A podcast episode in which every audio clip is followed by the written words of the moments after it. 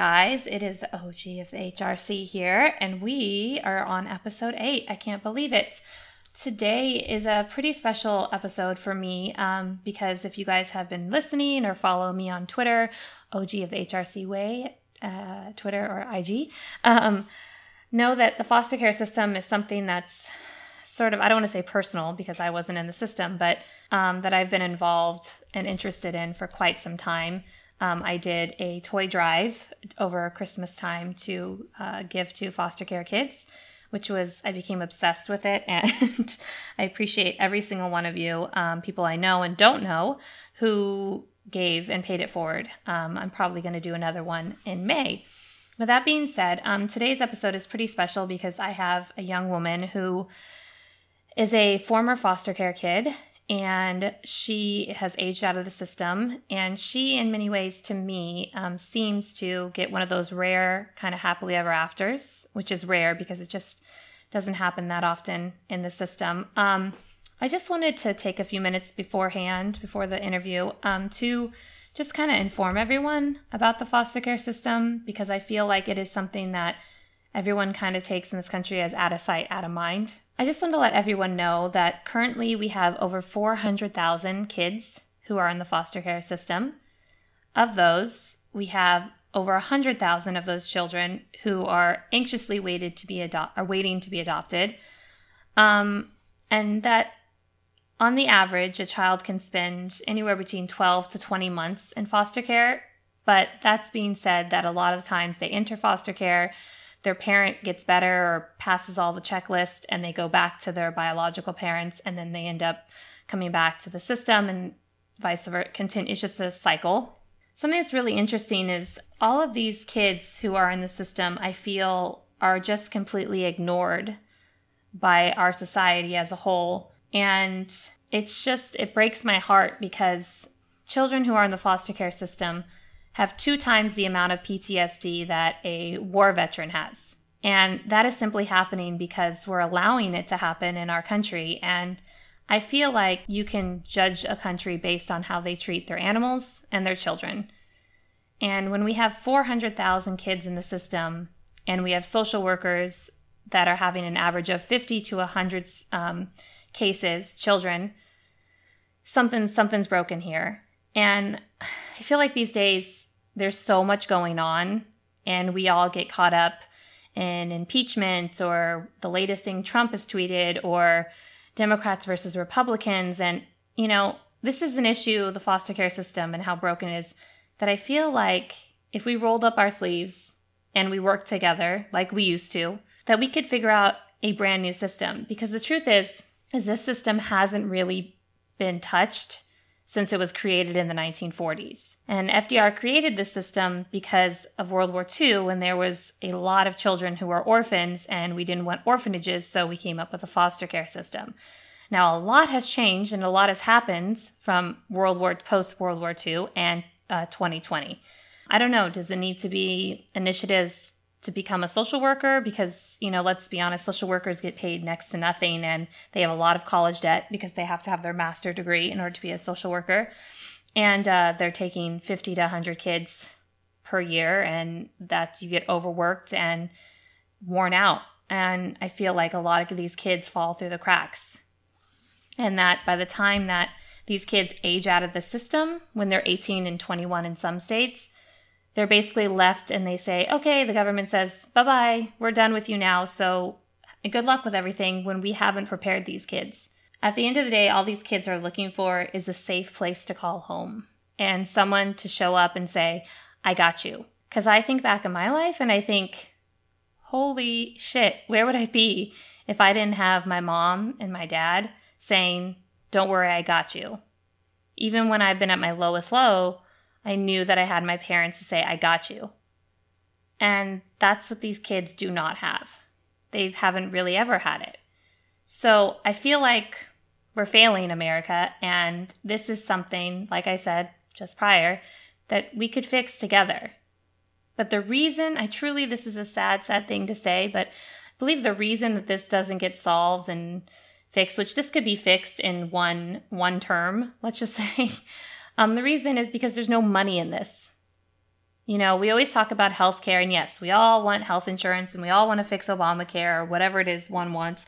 But the reason that that's a hot topic is because there's a lot of money in health insurance.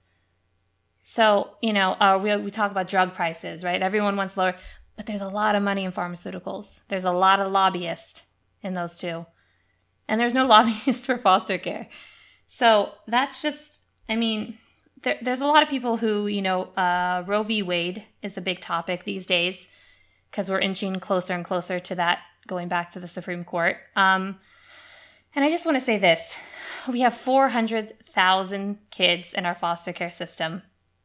100,000 of them are waiting anxiously for a home, and no one's stepping up to the plate. So, what is going to happen to the extra children that we are going to add to our society? That's all I'm saying. I'm not, listen, everyone has a right to their opinion and their feelings and this, that, and the other, but I want you to really think about that. What are, what's going to happen to these kids? Because we're failing them now. So we're going to add another 50,000, 100,000. What are we going to do? I mean, we've seen how the epidemic of meth and um, drug addiction in general, they, the foster care kids have risen 50% simply because of addiction. So, and we're still not doing anything. So that, that's that's pretty much simple as it gets. It's um it's a wild wild thing that I can't wrap my head around, but I'm going to continue to use my voice and my outlets to stand up for these kids in whatever way I can because they need someone to stand up for them. And um, this young lady that I'm about to interview, she does just that, and she's 22 years old. She's a mom. Uh, she's been pretty much on her own since she was in second grade. She has a biological mom who is a drug addict, and yet she finds time to mentor kids who are in the foster system, be a mom, go to school, work, and like I say, and she shows up. So what what's all of our excuses? So I hope that you enjoy this interview cuz I am very proud of it.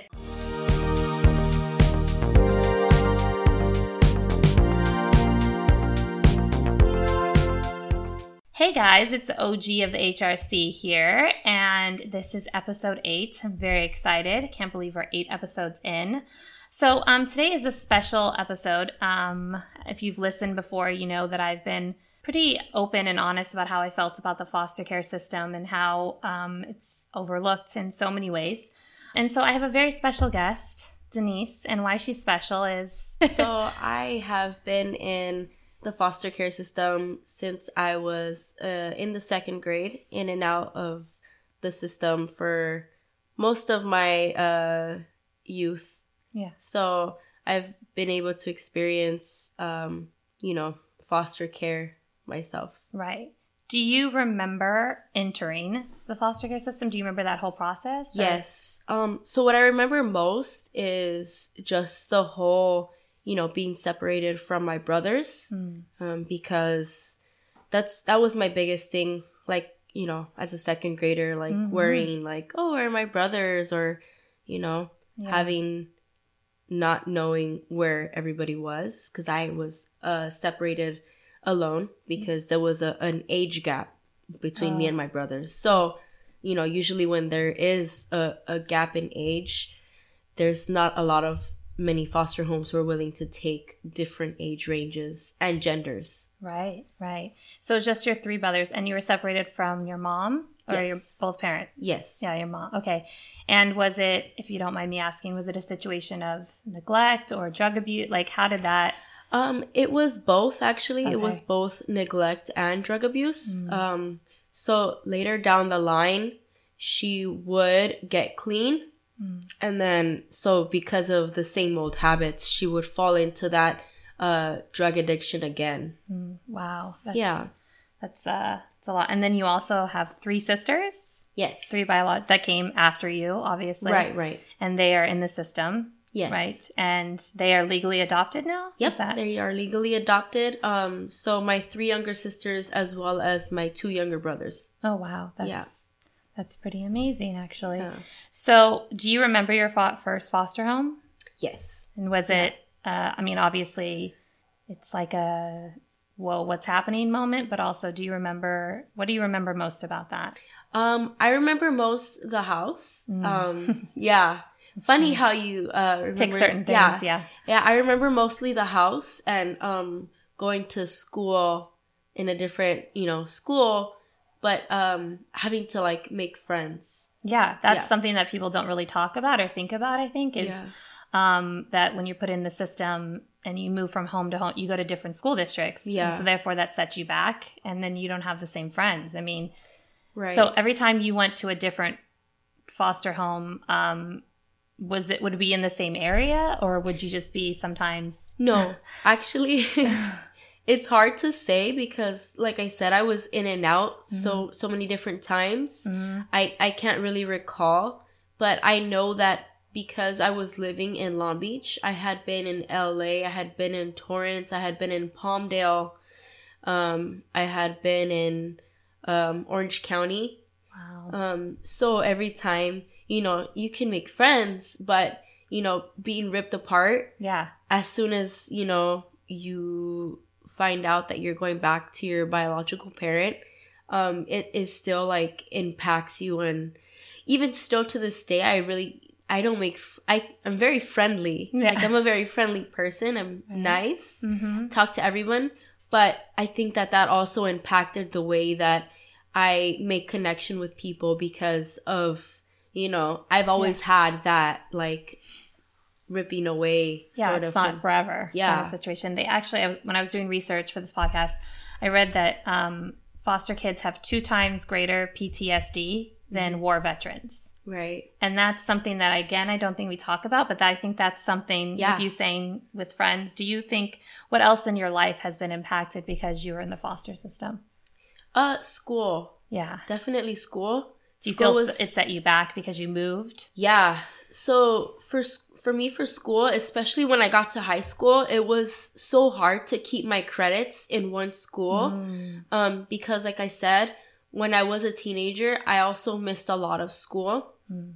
had to take responsibility of taking care of my sisters at, at one point um, because my biological mom was uh, on drugs and she was sleeping a lot when she was not on drugs so um, there was a point in time where i was going to school for a few days maybe or not even at all Mhm. um, and i was at home taking care of my sisters and my little brothers Wow. And, but now, so you graduated. yes which I- is remarkable. Yeah. You beat the statistic. I yeah you know. yeah yeah. You graduated and now you are doing. You're in college. Yep. And what is your goal? So my goal is to uh, get my BA in social work, Mm-hmm. and then from there, um, I really want to work in the in the county. Uh, I I get a lot of people that tell me like, "Oh, don't work in the county. The county's not good," and uh, that's one of the main reasons why I want to work in the county Wow. because I've actually experienced a lot of like traumatic. Um, I would say one of the traumatic experiences for me was when I was 16 and I was in a group home and I was getting in these fights because I was defending myself. yeah. Um, and so I had called my social worker one day and I had told her, like, hey, you know, like, I keep getting in these fights, but, you know, I don't want to be fighting. Yeah. You know, I just, I hate it here and, you know, I want to move. And she had told me, you know, well, this is normal in group homes and you don't really take precedence in my caseload because you're in a you're in a home right now. Right. You're placed. yeah. Uh huh. And so like that that was something that like stuck to me. You know, as a teenager, you know, hearing from a social worker like, "Oh, like I have other things in my caseload that are a little bit more important right now." Mm. So I feel like when we think about social workers, we think about like the impact that they also have on children's lives, not just foster parents Mm-hmm. and not just like being moved around from place to place. There's a whole great deal of factors that take into play um, the people in, in foster children, Mhm. like in their lives. Did you have the same social worker the whole time? No. No. So I had a different social worker when I turned uh the last time that I was in the system, which I was 16. Mm. She was uh the social worker that followed me up until I was 18. Oh, okay. Yeah. And then uh, up until that, it was just different social. Yeah. So Yeah. there's no connection really with that. No. I mean, No. this person is responsible for your well-being in a lot of ways. So that's right. They, I read also something that um, the average social worker now has like 50 to sometimes 100 kids. Yeah. I mean, you can't, you can't physically, emotionally be there. So Right. situations like yours happen a lot. Yeah. So, can you explain to people um, who don't know what a group home is? Because a lot of people think about foster care as they go into someone's home, Mhm. and you know. So, can you explain what a group home is?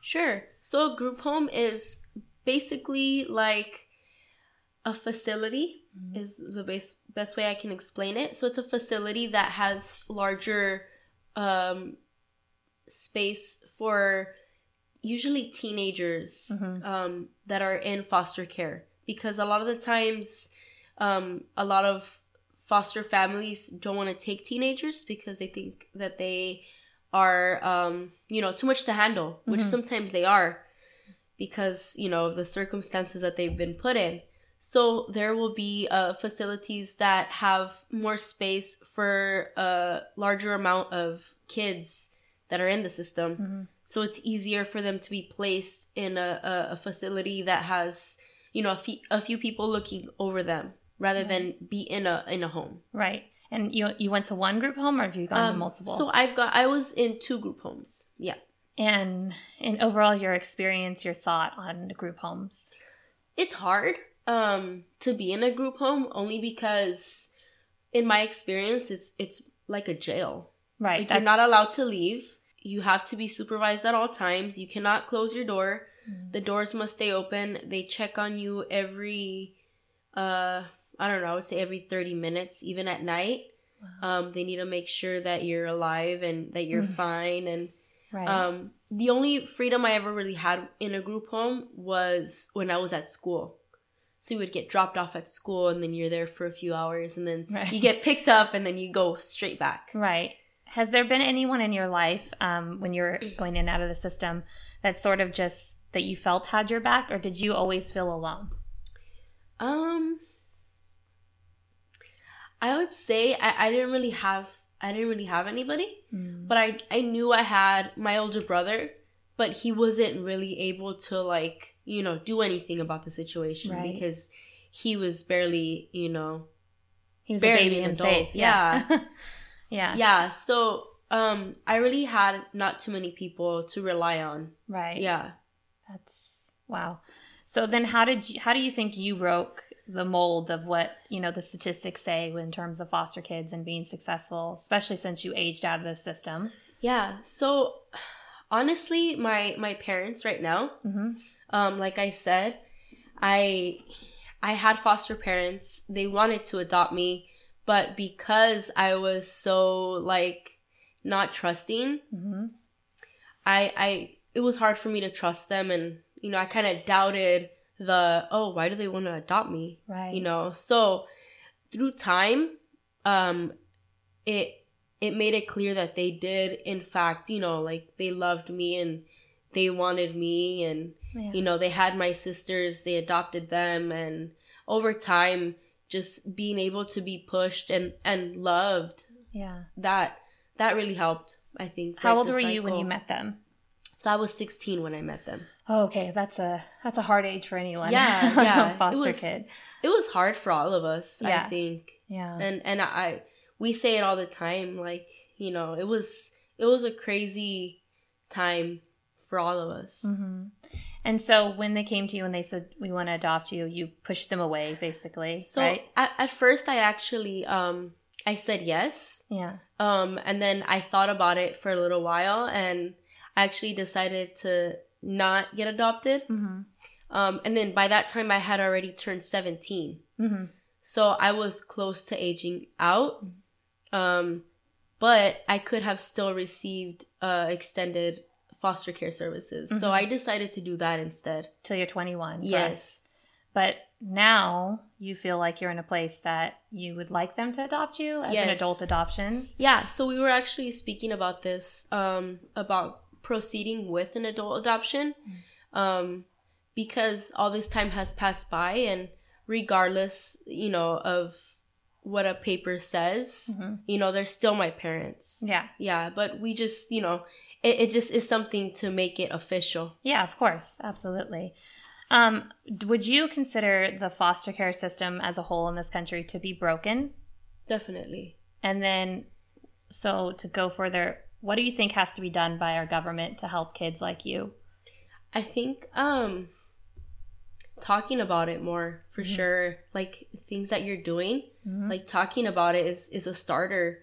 Um because I think uh, people overlook foster care Mhm. um and they look at children that are in foster care and they kind of like or like oh these kids are so troubled Mhm. but at the same time we're only as troubled as the people that raised us you Right. know so we actually did um so we do the long beach marathon Mhm. every year for home forever Which is where you work now. yes which is a nonprofit that helps children that are in foster care um so we do the long beach marathon every year around october and we set up a booth in the expo center downtown long beach and so one year we did we did a project and it was asking people like what do you think stops people from fostering Mm. and I'll never forget this guy that that uh, came up to me and was asking me about what, what our booth was about, and so I told him we were home forever and what we do, and we help foster children. And then I asked him if he would like to answer our question, and I so I asked him, you know, what do you think stops people from fostering? And then he said, well, the misconception that um, foster children are crack babies and. That um, children are very uh, problematic and and it kind of like opened my eyes because like that's actually true in a way Yeah. you know my mom she took in a lot of the babies that were drug babies because they were going through withdrawal and nobody wanted them Right. so my my youngest sister she actually suffered from alcohol fetal syndrome Wow. um and it's just it goes to show that like she's my little sister is crazy but like so good Yeah. she's she's just very she's very active Yeah. which which a lot of children are Mhm. but you really couldn't tell unless you were like you knew at a young age that she really did suffer from that um and then also with me like i went through a lot of stuff too as a as a teenager Mhm. And I started to take it out, you know, on the world when I got older. Right. But it's just, you know, it's things in life where children go through things and they just need somebody to love them.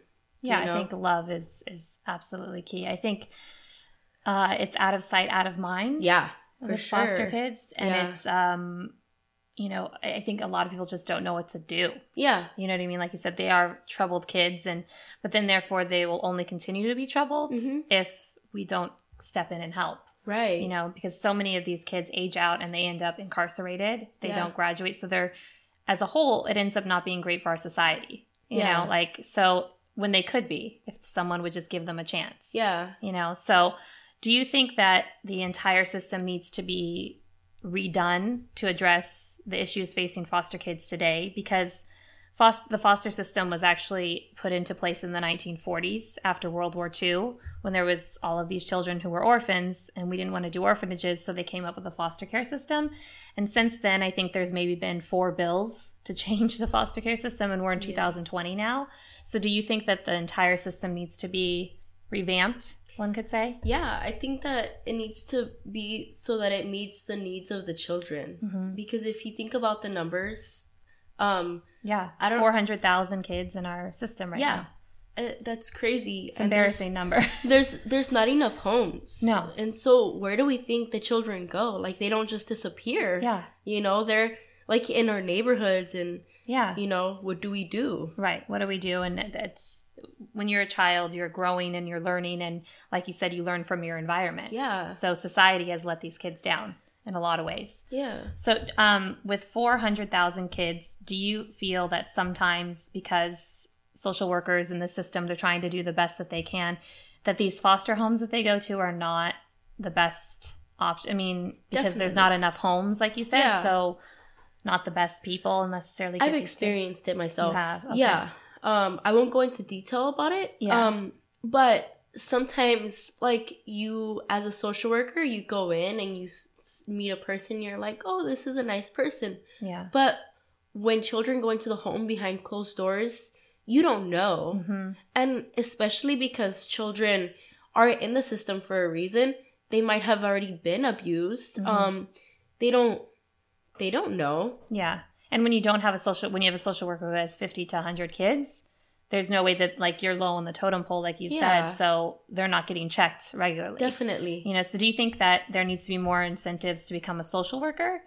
Like how they made more incentives for teachers to Right. come into um, like uh, urban areas and teach in rural areas. They gave them benefits. They they paid off their school loans, that type of thing. Do you think that that's what's missing too? Is Yeah. social workers and initiatives like that? Definitely. I think they're very overworked. hmm And I think that also goes into play with how um, they just burn out so fast. Yeah, that's I, I believe that without a doubt.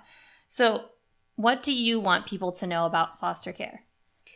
Um, I, I really want foster. Uh, I want people to know that foster care is not something that is like happening to just you know people in low income. Mm-hmm. Uh, there's many people who can fall into the guidelines of foster care, uh, but sometimes they might not look the same.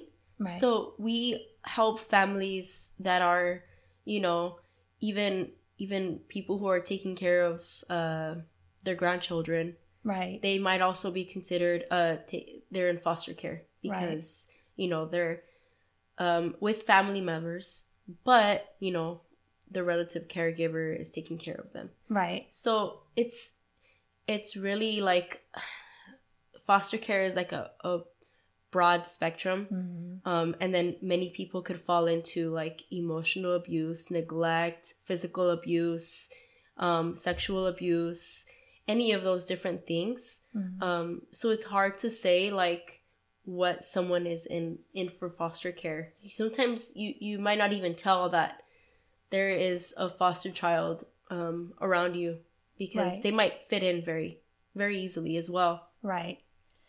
So, um, and how can how can someone help? Just like someone listening today, like how can they how can they help? they can support a foster parent you know they could uh what our our thing uh for home forever is you know supporting foster parents and helping uh parents avoid having their children go into foster care Mm-hmm. so um i think that being a former foster youth myself i also um advocate um so i mentor a girl that's you know in foster care right now she Mhm. just turned 18 um but i think when there's more people like looking out for children that are in foster care Mm-hmm.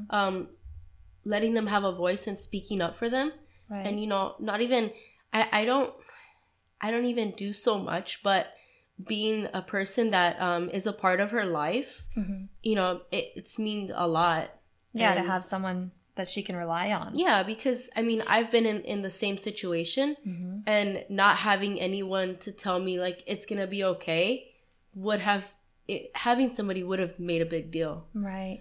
and just it doesn't it really doesn't take a lot Yeah. you know it's it's just being a support system Right. even if you can't be a foster parent Mhm. because not everybody is able to be a foster parent hmm but uh, supporting those who are foster parents Right. um, i think that's a big deal Right. And you guys also do um the what is it?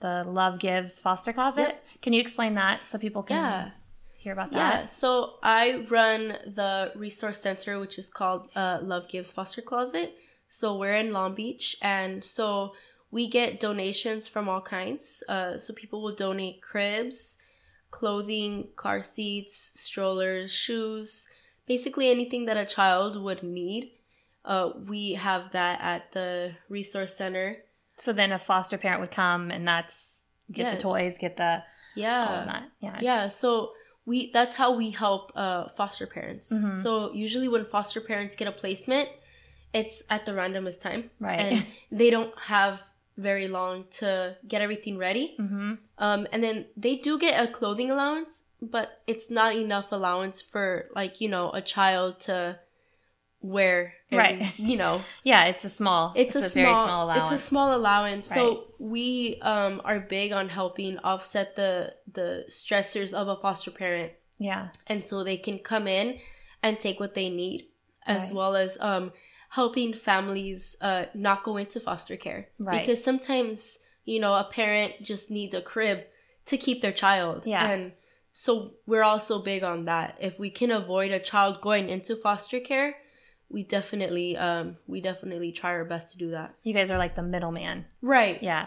We um for Christmas we did our toy drive and we did like an Amazon try and it was the most amazing thing for your organization and I became obsessed with it. I kept adding more to my list and like, you know, I just and then everyone came to our Christmas party and donated and we went to Long Beach and we dropped everything off and it just made us both my boyfriend and I feel really great to know that we made a little difference, you and know. and that's what it's about you know it's it's it's the impact that it makes even though like they're toys and it's christmas Mhm. a lot of these families you know they just they weren't able to make it for christmas Yeah. and that meant a lot you Right. know going going into a family and you know just having a gift for a child is is something that's big Yeah, it's, it's the smallest thing. I, um, I used to volunteer at in Seattle this place called Treehouse, and they did um, they did sort of like they set it up like a store, and kids could come in and go Yeah. shopping, and you know people just donated, and it, was to see those kids was pretty remarkable, and they would get excited over used shoes or Yeah. what it doesn't matter, you know, because to have nothing and then to come in to a store, they're thinking, I mean, yeah can make all the difference.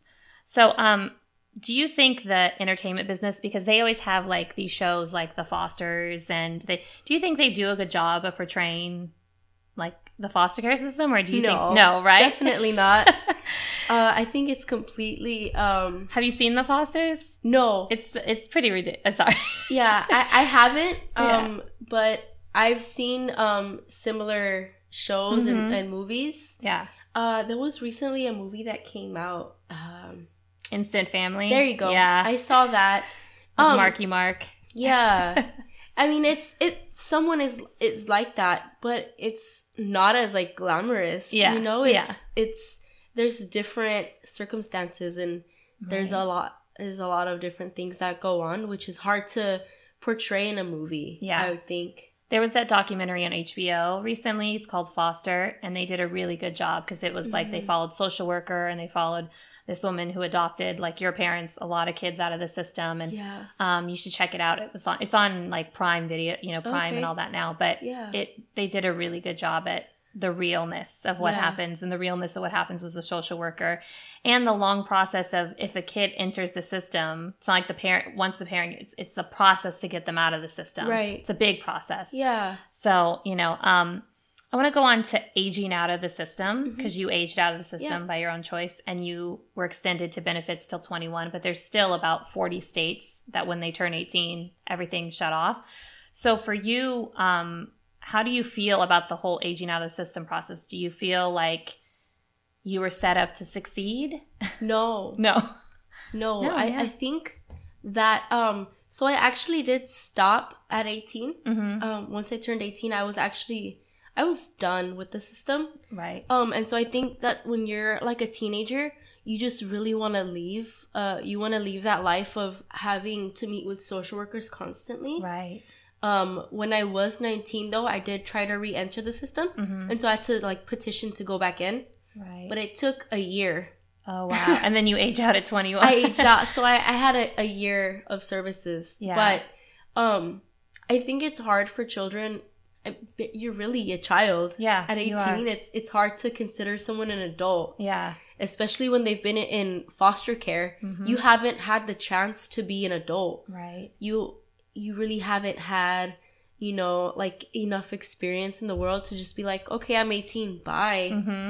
it's it's hard um Because I sort of look at it as, I mean, with like quote unquote normal families, whatever that means. But, you know, you have the kid goes off to college, but the Mhm. parents still pay for their insurance, their car insurance, their. So the fact that we don't help these kids succeed and then we wonder why they end up incarcerated Yeah. or they end up not graduating or not going to college. I mean, that's why, again, it goes back to we're, we're letting them down by society. right Society is not preparing them for the real world right but we're saying get out of here because we don't want to pay for you anymore Yeah. basically is what it comes down to and i think it's um it's a really sad sad yeah uh, state and of things and the thing is too when when you turn 18 you've been in the system most likely you had been in the system for a while. Yeah. And so you're kind of like fed up and And you're a teenager, You- so you don't want to deal with you want to also rebel. yeah, of course, absolutely. So I think the the system kind of like is like, okay, well you're a teenager, you can do what you want. hmm Um and then you kind of realize like, oh, the world is not really what I thought it would be. Right.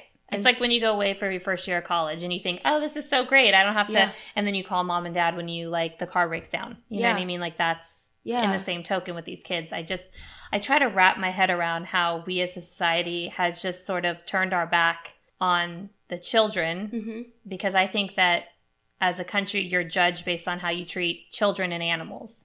And I look at how we've treated these kids and we just let them down over and over and over again. And I just think, like you said, um, awareness, people need to be aware Yeah. of the realness and the rawness of what's going on because these are kids and they're kids. You know what I mean? Like they're children. You know, people, adults can have their problems, but these are children. So I just feel um, you you are an inspiration, and I I'm I hope that you get accomplish everything that you want to accomplish in this world because the fact that you've overcome so much Yeah. and you're on the other side and you have these parents in your life and you have your sisters and your family still is just you beat the odds. And um you know so I just want to say uh this is a non sequitur uh, who were your role models when you were younger Um, weird enough to say that my older brother was my role model that's not weird I don't think that's weird because he took care of me so Yeah, much. So yeah. he kind of uh took the role of like a parent Yeah. figure. Um, so like when my brother left home, um, I kind of had to like take that responsibility as an older sister, Mhm. but also like as a second mom to my to my younger siblings. yeah Um, so I always thought like, oh, what would what would my brother do in this situation? you know, like there's Yeah. a screaming child, and I'm just like 14, and Yeah. what do I do? What would what would my brother do? And so it would kind of just be like always thinking ahead, like, oh, he would do this, Right. or he wouldn't do that. That's Yeah. not right. are you still close to your older brother yeah, yeah, we're very- very we're very close. he's local Yeah, oh good that's very that you guys are all together pretty much right yeah, yeah. Wow, that's that's really amazing. And who would you say is your role model now? Uh, I would say my parents. Yeah, I think that they do they do a lot. Mm. Um, so my dad is actually on the board of Home Forever, Oh, okay. and so that's how I got involved. okay. Yeah, and you know my mom, she's like the backbone of the family. Always. The women always are. yeah, so I think they're my role models right now, That's and it, it just goes to show like how how little it, it takes to just be loved. You know. Yeah. That's your parents sound like amazing people. Yeah, they are. I feel like that's a lot of the reason of why you've been able to I mean, because you're a mom too. Yeah. I mean, that's like you've had and you're a single mom. Yeah. So uh yeah, you're you're doing amazing things. And I would just say just keep doing what you're doing and keep using your voice. And we're going to keep using our voice here. And uh, we won't forget about you guys I promise. But thank you so much for coming. I hope you had a good time. Yeah. and uh, i would love to have you back again I would you know? definitely love to. oh good. Well this is the og of the hrc signing out